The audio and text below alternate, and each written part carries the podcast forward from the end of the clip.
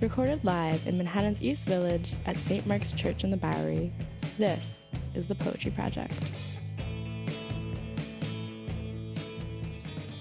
Jibz's devoted audiences only continue to grow beyond downtown performance to include comedy, um, the Brooklyn Academy of Music, BAM, where Jibz has a show on October 17th. I hope that's the right date, yes? Great. And of course, the internet, uh, where her video art and performance is amply documented to twist whatever version of reality is happening around your computer screen. Cameron is a master of a sensibility that is both consistent but always weirder and more surprising than you could ever imagine. Her brain is wired to glean the figurative gems from the dollar bin at the thrift store. Cameron's performances explore the realm of the epic. Past work has included Hell in a Handbag, a Dante's Inferno redux, Vertigogo, about a diner waitress in space, and the scriptural read from tonight, Soggy Glasses, a feminist redux of Homer's Odyssey. The range of voices that nudge their way through isolation come to shower us, the lucky audiences, like catharsis candy. One thing you might find online on Mocha TV is Dynasty Handbag's recent music video, which narrates a US drone dropper somewhere out west playing their video game all day and getting very hungry. Many of D-Bag productions feature print collage backdrops with explosions of fantastic oddity. And in an off pitch, soothing tone is Jibz singing with an oversized pencil as a microphone, or a magic wand vibrator, or a mostly eaten fat carrot on a stick, or even a teeny tiny banana peeled and swaying by the hands as Dynasty Handbag swings from a paper cut chandelier. Costuming is one thing, and so are the small pieces of language that get stuck in our teeth. I was so delighted when rolling over the subject heading depression on Jibz's homepage when the embedded word press becomes hot pink and I click on it to find all these newspapers and magazines freaking out about how amazing Dynasty Handbag is. The elastic details of humor seem endless with Jibz. I have spent many a moments gazing into her Instagram feed, on which she even posted a poem today that she'll read from tonight. And I scroll through the pictures, convinced anything Jibz touches is poetic matter a slice of pizza on the street folded up coyly by its lip with some fake hair tucked in, or sweet tamarinds spooning each other inside packaging, or an ad for the Tokini in which Dynasty Handbag has to say, Thank God, Tokini season is coming to an end. Please help me in welcoming Jibz Cameron.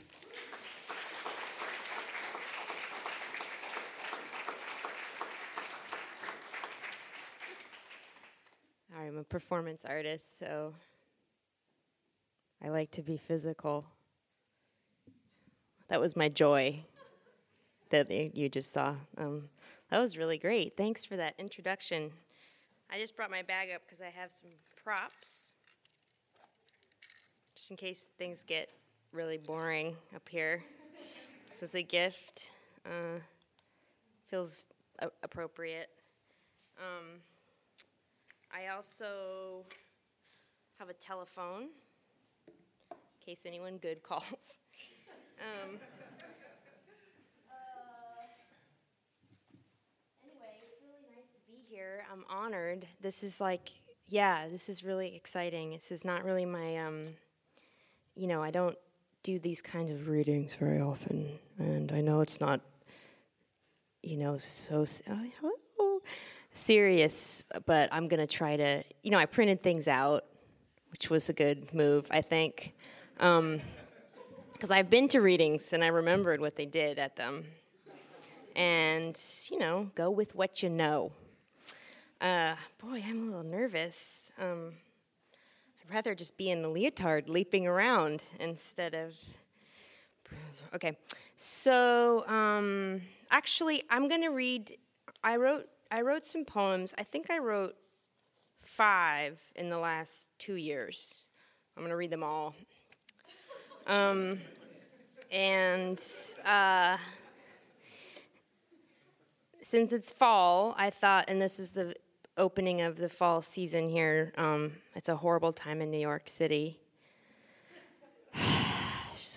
interesting. Um, I decided I would open with that one. Um, so I'm going to read some poems and um, feel judged. It's cool. Um, and then I'm going to read some something from my new script that I'm writing, which is I've never done before. Um, and that's for a, live performance I'm doing at BAM. So this is going to be weird for me to take text and just present it outside of my masquerade, if, if you will. um, so you'll have to go on a journey in your imagination with me. um, but wow, what an intro! That I was, I feel, I feel good right now. I feel good about myself. um, my auntie's here, a poet, Jill Miller, and um, some pals. Forget your names, but um, just kidding. Okay, so this first one is called "The Wasteland" by T.S. Eliot by Dynasty Handbag, Fall Edition. So that's my persona name, but it's actually I'm the same person. It's not. There's not really any difference. Okay, September is the cruelest month. Breeding, calendar obligations. Back to school is hell.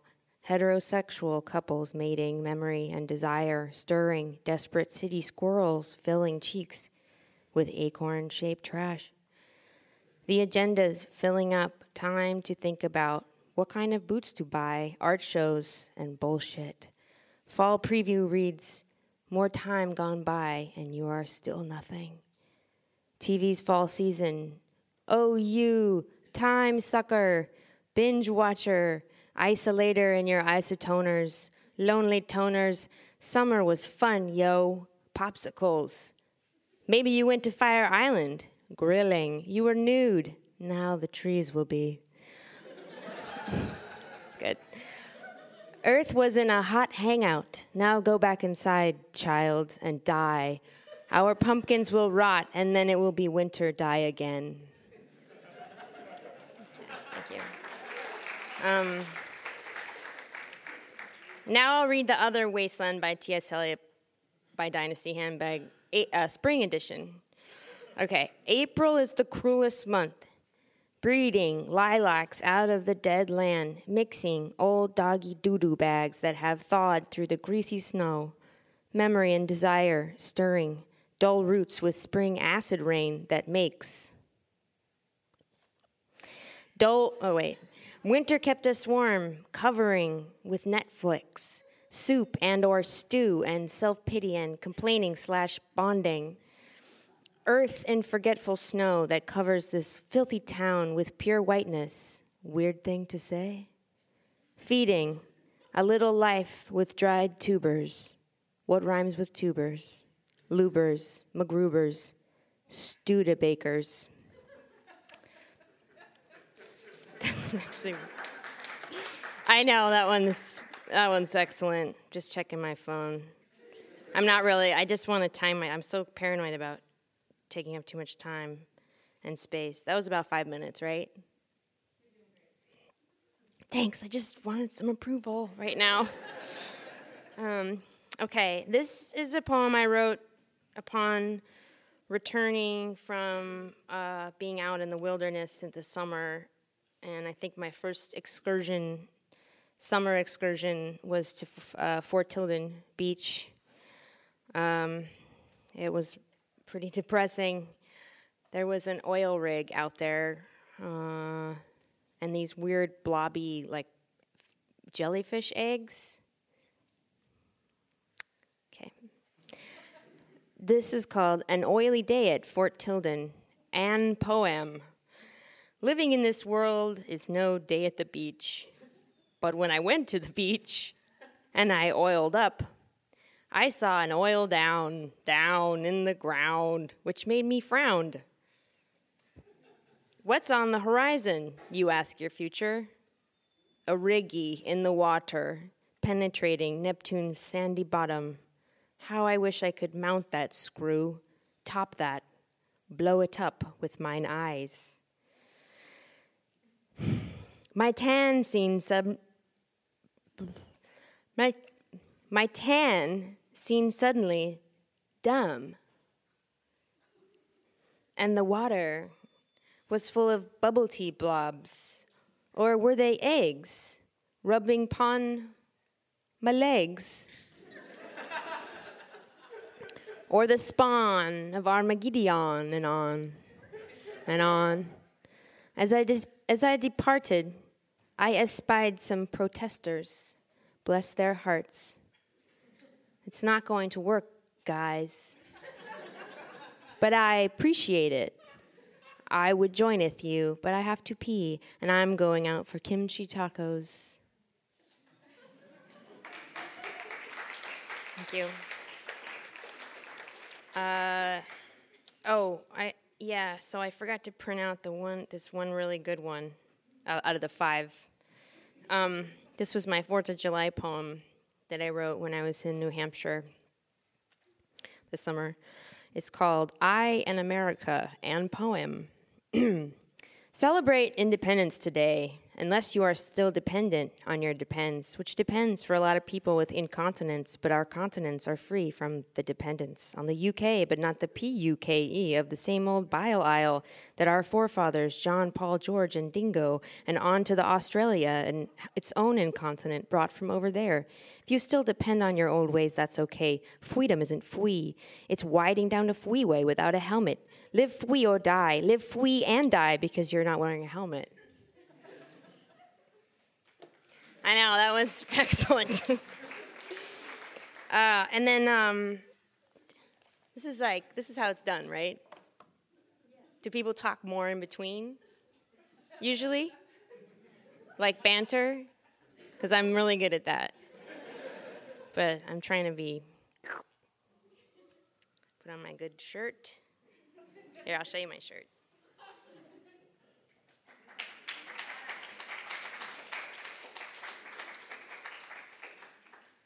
How you guys clap a lot. Um, okay, this is a poem I wrote about Kickstarter. I am having I am in the middle of a Kickstarter campaign. Don't do it. um, anyway, if you want to donate, I'm like,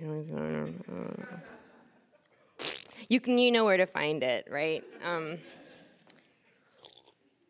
I'm in that lull in between like the hard impact, the high impact gentrification of Kickstarter, and then it's like this lull, and then it's you know the then you have to get desperate. So I'm I'm not quite desperate yet, but I will be soon. Okay.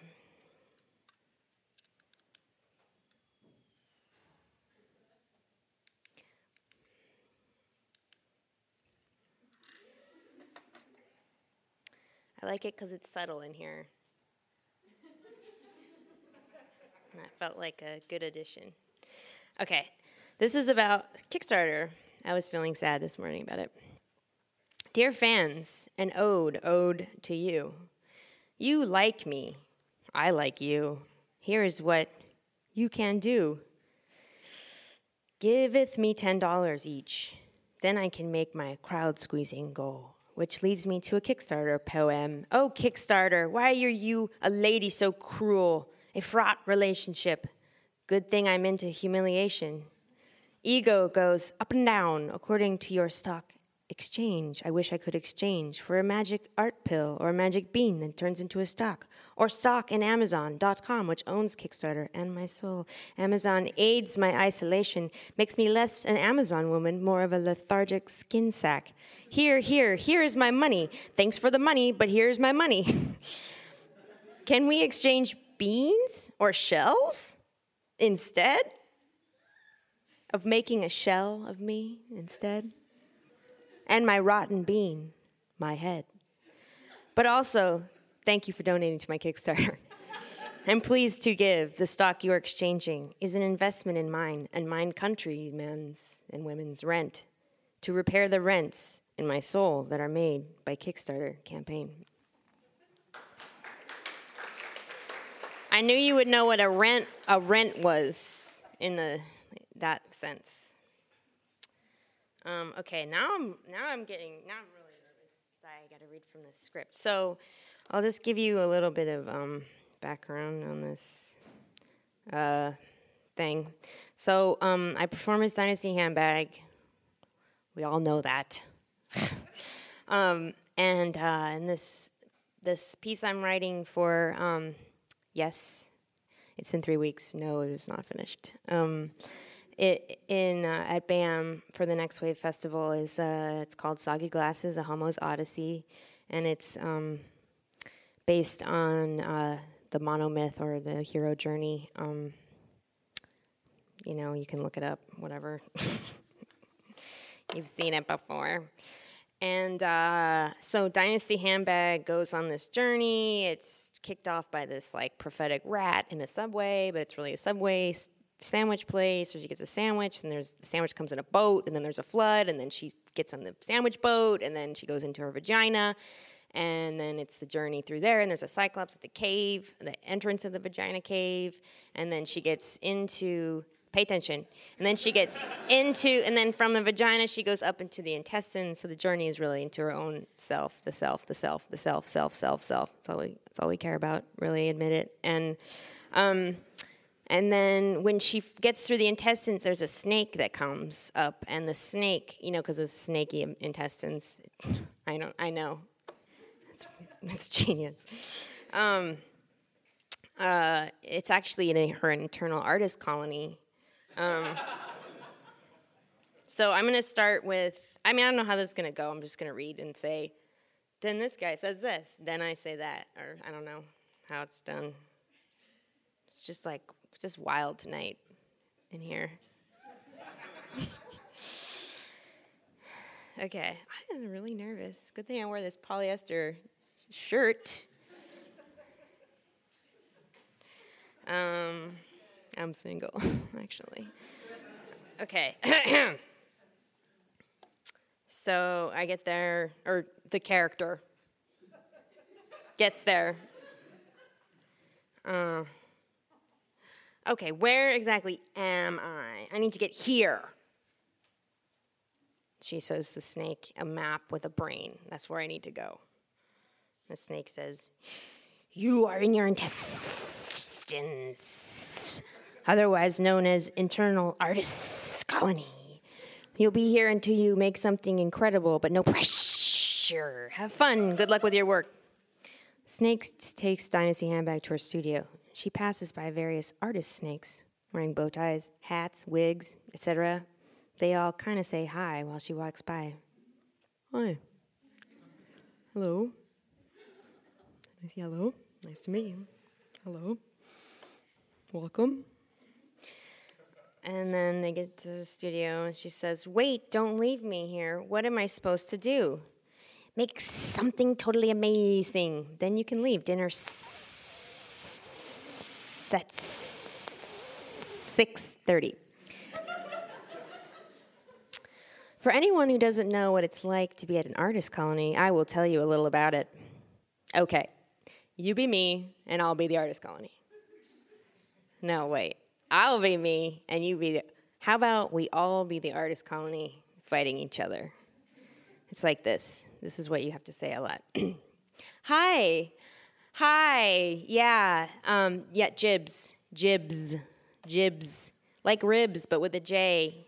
Um, what's that? Oh, performance art. Um, yeah. Brooklyn. Yeah, I know. We all live in Brooklyn. um, hmm? Oh, my name. Yeah. Um, Cal from California. Hippie parents. You know. well, see you at dinner.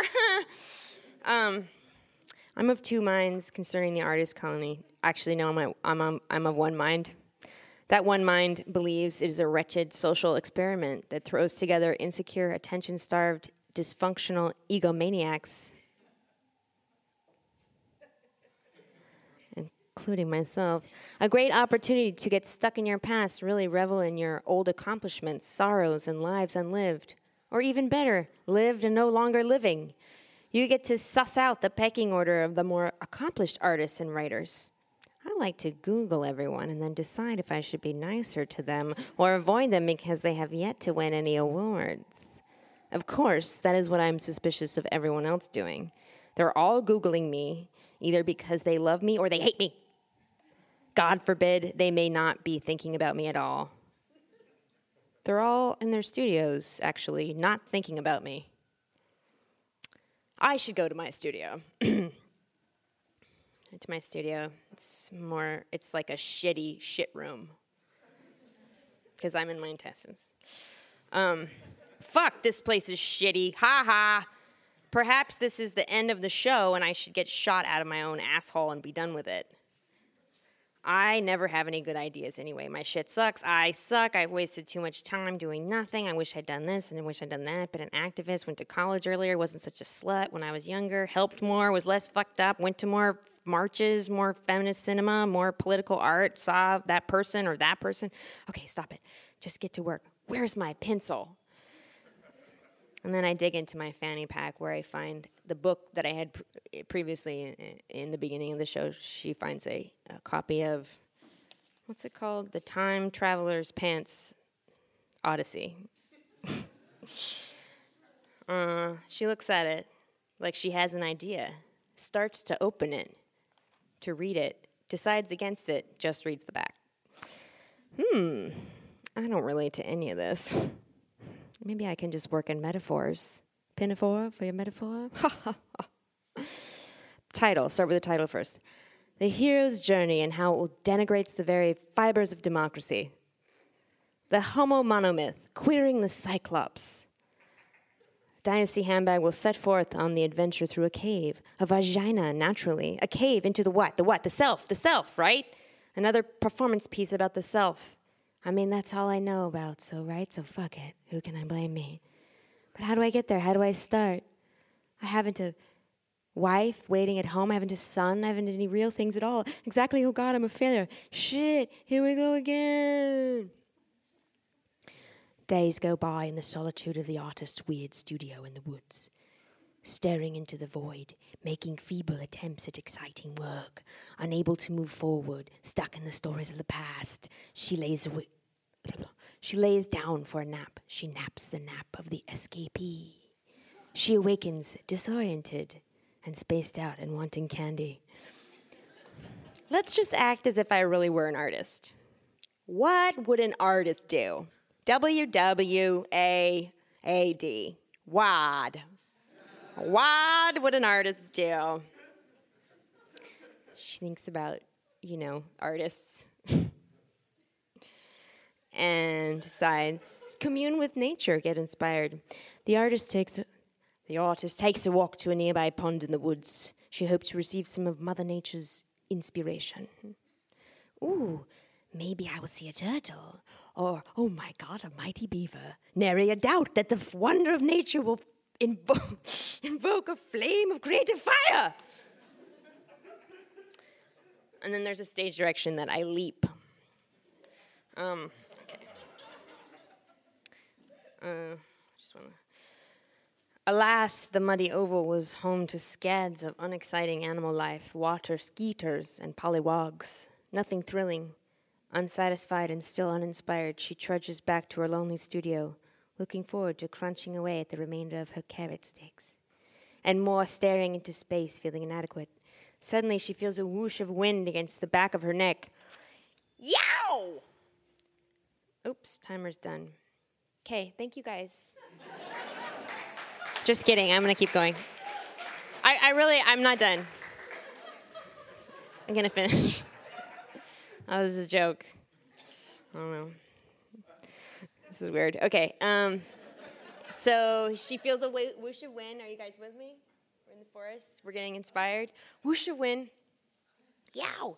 She looked around and saw an enormous gray goshawk espying her from a nearby tree. Caw-caw, she cried angrily. Oops, I'm sorry, I'm leaving. I didn't mean to disturb you. But that did not calm the bird. In fact, it may have made the situation worse. Who is she to think the bird speaks her language? What privilege! For all she knows, she could have been saying, I'm coming for your children. the hawk dive bombs Dynasty handbag and chases her through the woods. She gets back to her cabin and slams the door. Panting, she looks out the window to see that the bird is watching her, making sure she stays put. All right, then she freaks out, blah, blah, blah. Tries to figure out what this means. Um, I'll start here. Maybe I'm triggered because I have mommy issues. Maybe I want to have a mommy that attacks on my behalf. Maybe I just want to stay home in a warm nest with mama, where the, if there is anything around that may threaten my existence, she would fight it off. Bear, fox, drug dealer, rapist, bully, cold weather, rejection letters from foundations and other residencies.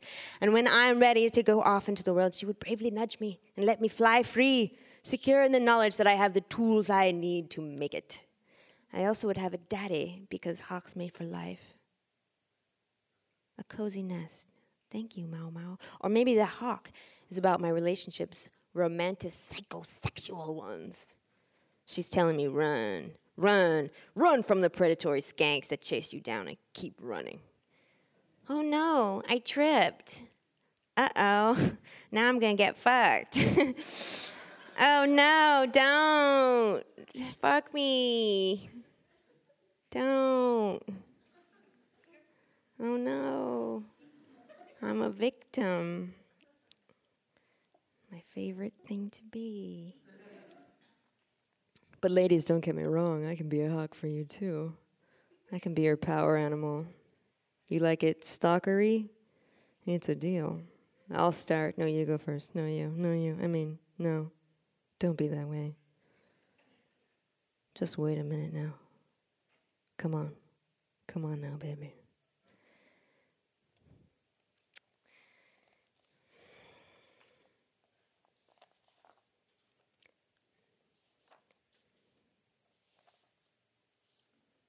So after I get through, or the character gets through this whole tumultuous shit going on inside, I'm just going to read you one paragraph from um, The Glorious uh, Adventure. I don't know where it's going to go quite yet in the script, but this is when she's seeing herself from the outside, maybe inside her own body, out her own eyes, into a mirror that's looking back at her.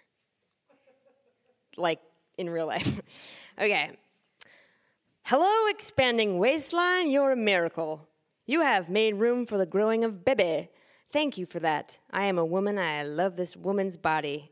And what about you? Outer thighs, glorious, sturdy, wide berth, with which to support said baby if I so choose to do that kind of thing, which I won't. But isn't it equally amazing that I could? And you, boobs, I love you both equally. We love you too. We love you too. Mama, do you still love me even though I am longer than her and point downward with my nipple? Yes, I do. I love you the same. Mama, do you, even though, even though she has all parts of silky hair growing out of her, you love me the same? Yes, I do. Wonderful body. Wait, whose voice am I now? Um, yes, I love you both. Wonderful body, all parts that equal the whole, and every hole and every hair, even me, even though I'm gray, only means you are more experienced. That's it. Thank you.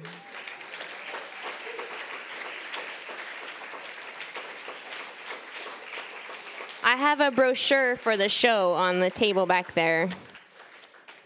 So, yeah, bye.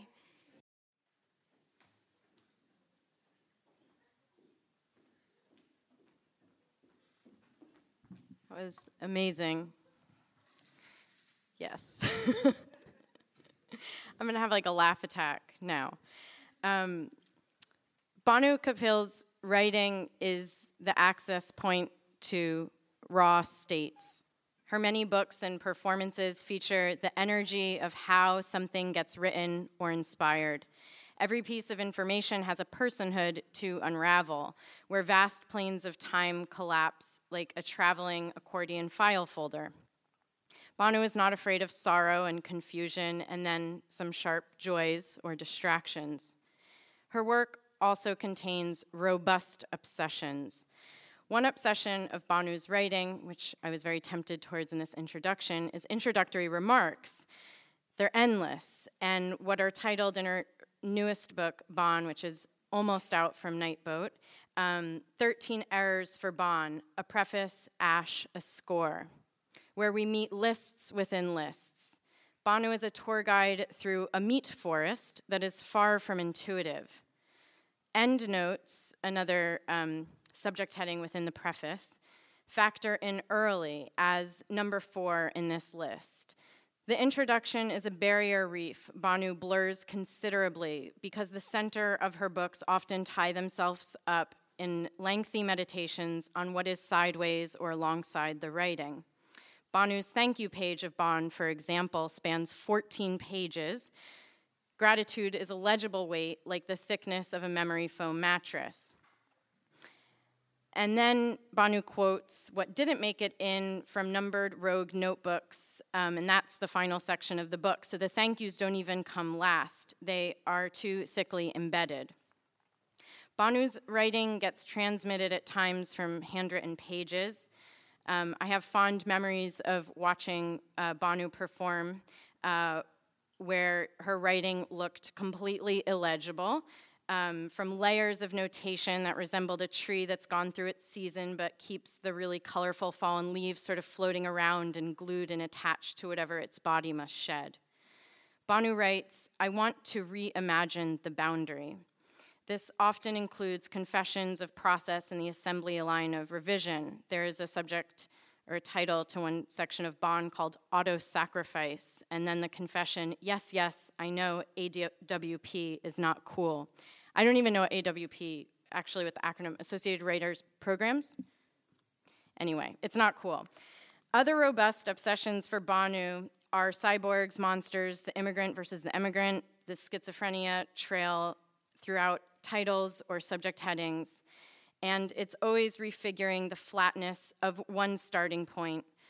She writes, What was in the work as an image had appeared beyond it as a scene. Please help me in welcoming Bhanu Kapil.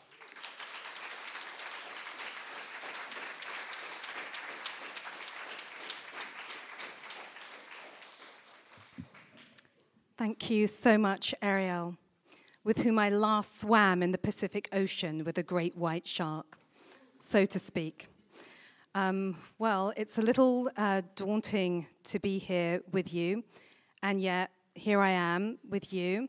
How will I get through the next 20 minutes? How will you get through the next 20 minutes?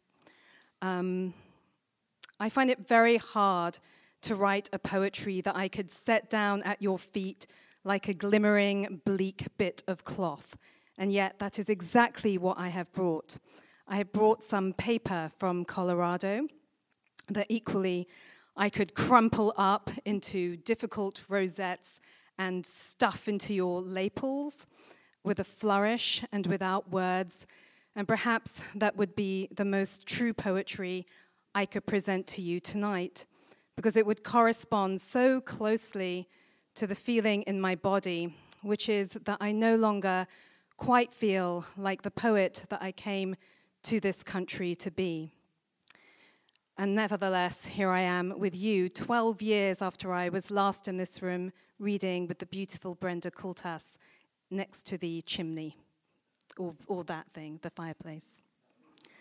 Um, and so, in coming here, um, I realized that it was the very last night of um, Pitra Paksha, which is the Hindu festival of the dead. And so I began to think about that. It's a season that begins on September the 9th, 2014. This year, in other years, it wouldn't. And ends at nightfall, which it is, quite dark, on September the 24th, 2014. Is it September? It's September the 24th, yeah. It's the new moon. And in thinking of this evening and this space, I began to think um, of the one who had passed on, who we celebrate tonight. And for me, here and thinking of your poetry performance community, that is Akilah Oliver, who was my colleague at the Jack Kerouac School of Disembodied Poetics, where I live, I beg your pardon, teach um, in Boulder, Colorado. Um, she was my colleague there and taught through the body and through activities of mourning and writing. And so it is quite typical to consider what is a food that that person might relish. And in dwelling upon that, I think I only ever saw Akilah drink beer and consume cigarette after cigarette. Um, I remembered a very chilly February evening a very long time ago. I had recently divorced and um, I drove very fast, um, feeling a bit sort of miserable and boring, to a faculty reading. And uh, sat there horrified as one after another of my esteemed colleagues went up and read passionate poetry for far and near beloveds And I was like, what is happening? For in my lap, I was clutching um, a typical poetry of that time, a poetry of dismemberment. There were stomachs cut out, women tied to trees. Um, it was horrible. And uh, it's like, what's going on? Akilah went up and read Sappho fragments. I'm like, Akilah, what's going on? And she broke it to me that it was Valentine's Day, and that in fact I was attending a Valentine's Day faculty reading. Um, and this led to what I think of as my first performance, a performance that did not go very well. Nobody clapped at the end. It just involved Akilah laughing in the audience as it was happening and inviting me for my own artisanal beer next to a forest. Um, because she wasn't one to be ashamed or embarrassed about this sort of thing. And what the sort of thing was, was that I just sort of like got myself onto the stage. I just handed my terrible poems to Akilah. And luckily, because Naropa is a Buddhist university, there was like this ikebana and there were pink roses. And I was like, all right. So I selected one and then horribly just stood at the back of the Buddhist banner silk stage area. And um, I, I consumed this pink rose, uh, eventually making it onto all fours, where I dramatically regurgitated it. Um, and then, like, luckily, had some Gabriela Mistral poem that I read in a meaningful way. And I just got off that stage and I was so humiliated. I felt so bad. Um, but as I said, Akilah um, did not give a toss. And so, um, in memory of that and thinking that this is a performance night, um, but I did not have it in me to pour ox blood um, from the mid waist down, um, neither could I get into the meat sack. how can I put this? I just I did not have it in me, as I said, but I did have it in me to ask one of Melissa Buzzeo's um, students from Pratt. Thank you, Melissa, as well, for being such a beautiful host for me in New York City and the coffee and so on every day, and taking me to something great called Spa Castle in Queens. On a side note, I too have been in the vagina cave. It was, it was really great, I have to say. I've come directly from there. Um, so, one of um, uh, Melissa's beautiful students, and I know some of you are here in the audience, thank you so much for coming, um, stole um, a, a, pink rose. It's now sort of a bit decayed because this happened yesterday. Um, a pink rose from the garden of Pratt Institute. Um, and so, in honor of Akilah, I brought it. Doesn't seem quite the moment to eat it right now, but perhaps during my uh, reading, I'll work up to that. So, Thank you very much. And I'm going to read, um, I'm not even going to read writing, um, but things that resemble writing and precede it um, and become it in time. I beg your pardon, I think Stephen Motika here, who's publishing the book. Sorry, um, Stephen. Um, I still haven't written the book, which I believe is going to be published in a week. Um, that's all right. and so I will read from it and work up to the consumption of the Pitra Paksha rose in honor and memory of your friend and mine, Akilah Oliver. Ban. One second. Um, Ariel, where are you? Oh, thank God. Ariel, I have two exit strategies um, for this reading.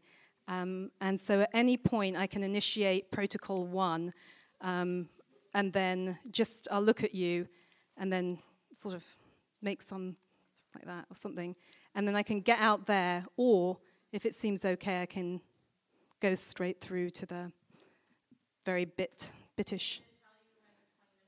Yeah. Pretty much, yes. Yeah. or like near it, like just before it, so I can like head for that exit. Yeah. I've seen the exit for the Bronx. Uh, now, due to my introductory m- remarks, I've dehydrated myself. Um, Melissa, would you please find my water in the unicorn backpack? I was meant to bring that in honor of Dynasty Handbag. I have a unicorn backpack commissioned by the Oakland A's. Thank you. And this is Melissa Buzzeo.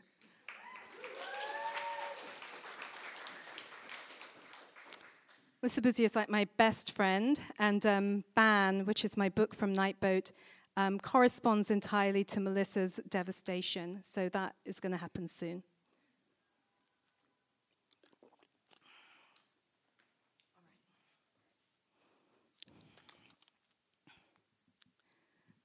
and I'm going to begin with a quote. The purpose of avant garde writing for people of color is to prove you are human. M. NourbeSe Philip from M.G. Roberts scavenged notes during Philip's lecture at Naropa University Summer Writing Program 2013. Ban. Cobra notes for ban.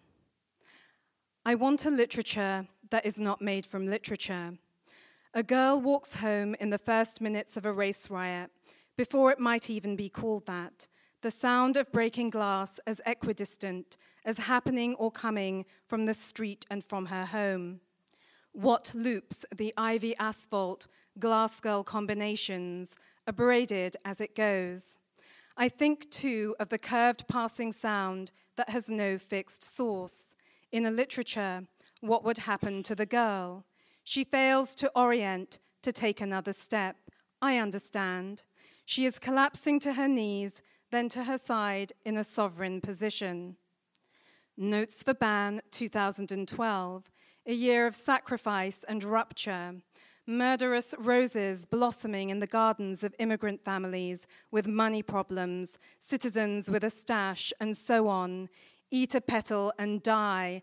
Die if you have to. See Endgate, Serpent Gate, Hole. I myself swivel around and crouch at the slightest unexpected sound. When she turned her face to the ivy, I saw a cube of bunched up foil propped between the vines. Posture made a circuit from the ivy to her face, the London street a tiny jungle, dark blue and shimmering a bit from the gold brown tights she was wearing beneath her skirt. A girl stops walking and lies down on a street in the opening moments of a riot. Why? At points, it rains. In a novel that no one writes or thinks of writing, the rain falls in lines and dots upon her in the loose genetics of what makes this street real. The freezing cold, vibrating weather sweeping through southeast England at 4 p.m. on an April afternoon is very painful. Sometimes there is a day, and sometimes there is a day reduced to its symbolic elements a cup of broken glass, the Queen's portrait on a thin bronze coin, dosage, rain. This is why a raindrop indents the concrete with atomic intensity. This is why the dark green, glossy leaves of the ivy are so green, multiple kinds of green, as night falls on the skirt, the outskirts of London, les banlieues. Ban en banlieue, suburban.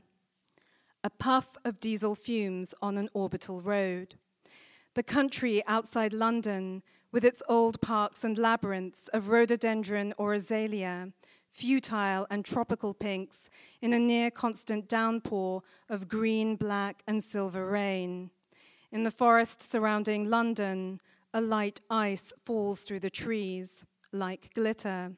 A snake, aspen colored, bright yellow with green stripes, slips through the bracken, its pink eyes open, and black diamond shaped irises blinking on, then off. In frozen time, ancient beings emerge with the force of reptiles. In the forest, time and weather are so mixed up. A trope of bedtime stories, bottom up processing, need. I need the snake to stop the news. This is the news. A girl's body is dressed and set, still yet trembling, upon a rise in the forest. There are stars, now it's night. Time is coming on hard. The snake slips over her leg, her brown ankle. She's wearing shoes, maroon patent leather shoes with a low heel and three slim buckles, but no socks. Whoever dressed her was in a hurry. Imagine the scene a forest outside of London, 10 p.m. An April snowfall, the ground still coppery gold. A snake has escaped from time, a suburban aquarium. Volatile, starving, it senses a parallel self, the girl's body emitting a solar heat, absorbed in the course of a lifetime, but now discharging, pushing off, without thought, below thought, it moves toward her through the rusted trees. What is ban? Ban is a mixture of dog shit and bitumen, ash, scraped off the soles of running shoes, Puma, Reebok, Adidas. Looping the city, Ban is a warp of smoke. To summarize, she is the parts of something remixed as air, integral rigid air, circa 1972 to 1979. She's a girl, a black girl, in an era when, in solidarity, Caribbean and Asian Brits, self defined as black, a black brown girl, encountered in the earliest hour of a race riot or what will become one by nightfall. April the 23rd, 1979, by morning, anti Nazi campaigner Blair Peach will be dead. It is in this sense a real day, though Ban is unreal. She's both dead and never living, the part that is of life that is never given an existence. What, for example, is born in England but is never, not even on a cloudy day, English? Under what conditions is a birth not recognized as a birth? Answer Ban and from Ban, Banlieue, the former hunting grounds of King Henry VIII, earth mounds, oaks split into several parts by a late century lightning storm.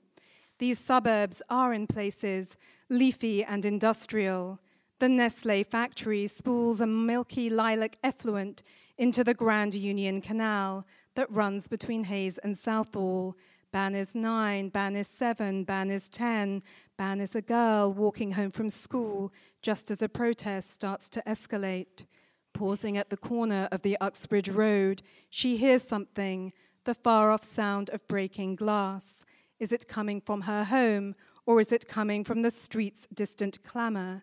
Faced with these two sources of a sound she instinctively links to violence, the potential of violent acts, Ban lies down.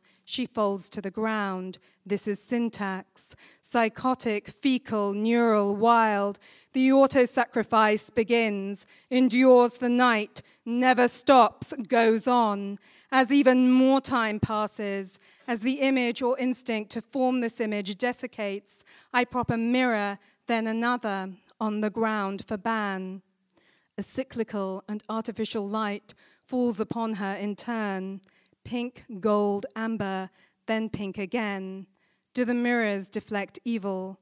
Perhaps they protect her from a horde of boys with shaved heads, or perhaps they illuminate in strings of weak light the part of the scene when these boys finally arrive.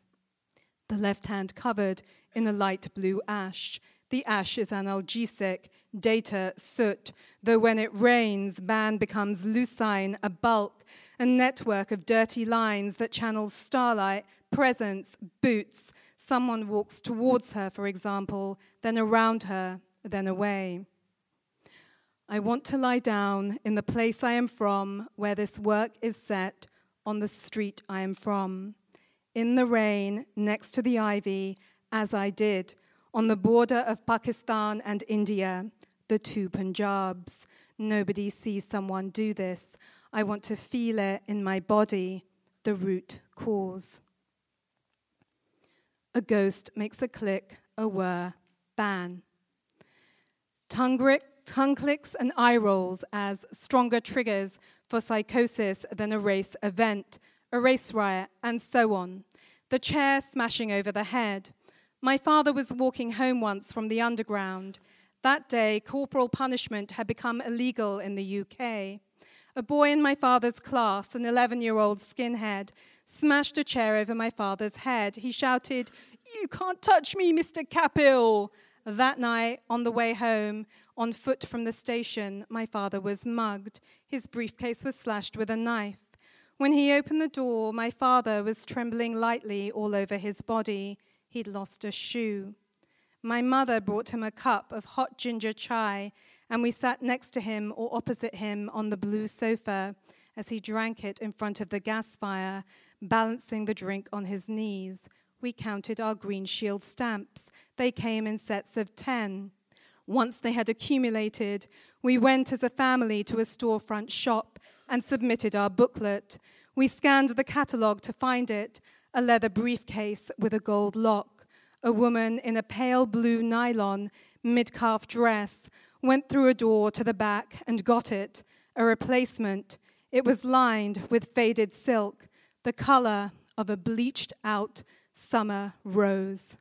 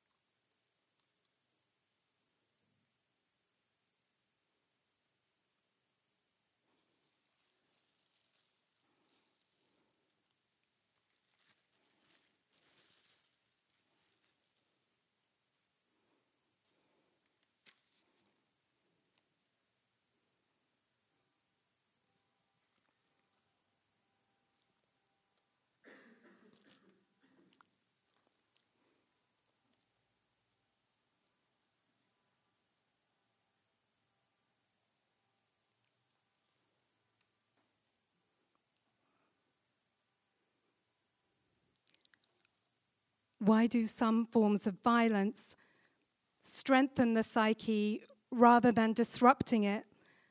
Radical modernity requires something of me. It requires me to write aesthetically about violence, to write the larger scene. Every day I try to write the race drop for Ban, the moment that her knees hit the ground, but at night I simply dream this. I dream of exiting a London Underground stop at the interface a car would make with the M25. The commuters are processing around what else? A roundabout. Their hands on imaginary steering wheels in a V position, their winged back loafers shuffling on the tarmac, the black road. They're playing a game. Evening editions of regional newspapers tucked sharply under their arms, the dream requires something of me. It requires me to acknowledge that my textual creature, Ban, is overwritten by a psychic history that is lucid, astringent, witty, no longer purely mine. Sometimes think I'm doing a very weak thing as a writer to incarnate a thing long gone. How can I write the body without writing it out of the time in which it belongs? I've been reading the occult final section of the Bhagavad Gita that was written just before Krishna died, in which instructions for the afterlife, the forward movement of an imagined time, are clearly laid out. Who can I talk to about Asian vampires, about the capacity to bilocate? I need to catch the thousand headed dots and bits of Ban, her circulating matter and black spots to keep or trap on a glass pane a sooty mark or smudge. On the night of the riot, it rained, a damp loop.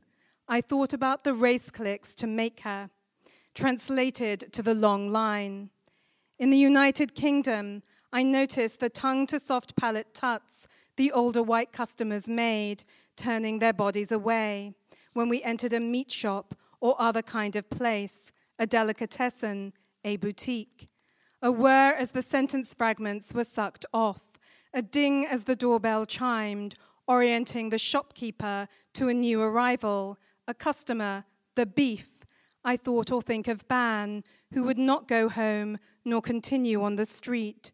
This time, I don't go home. Like a person in an ancient pose, I lean in an L shaped posture over the counter, flat back, rump displayed to any passerby, blood dripping down the backs of my thighs. They don't see me.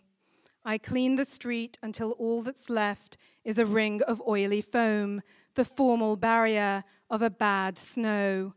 Are you sick and tired of running away? Then lie down. Invert yourself above a ditch beneath a bright blue sky. Is zinc an element? It's a sheen. Spread it on the ankle of Ban. Is there a copper wire?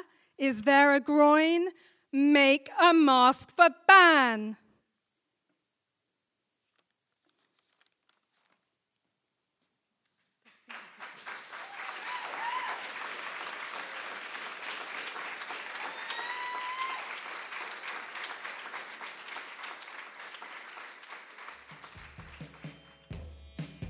Poetry Project has promoted, fostered, and inspired the reading and writing of contemporary poetry since 1966. Consider supporting us by checking out a reading, becoming a member, or donating at poetryproject.org.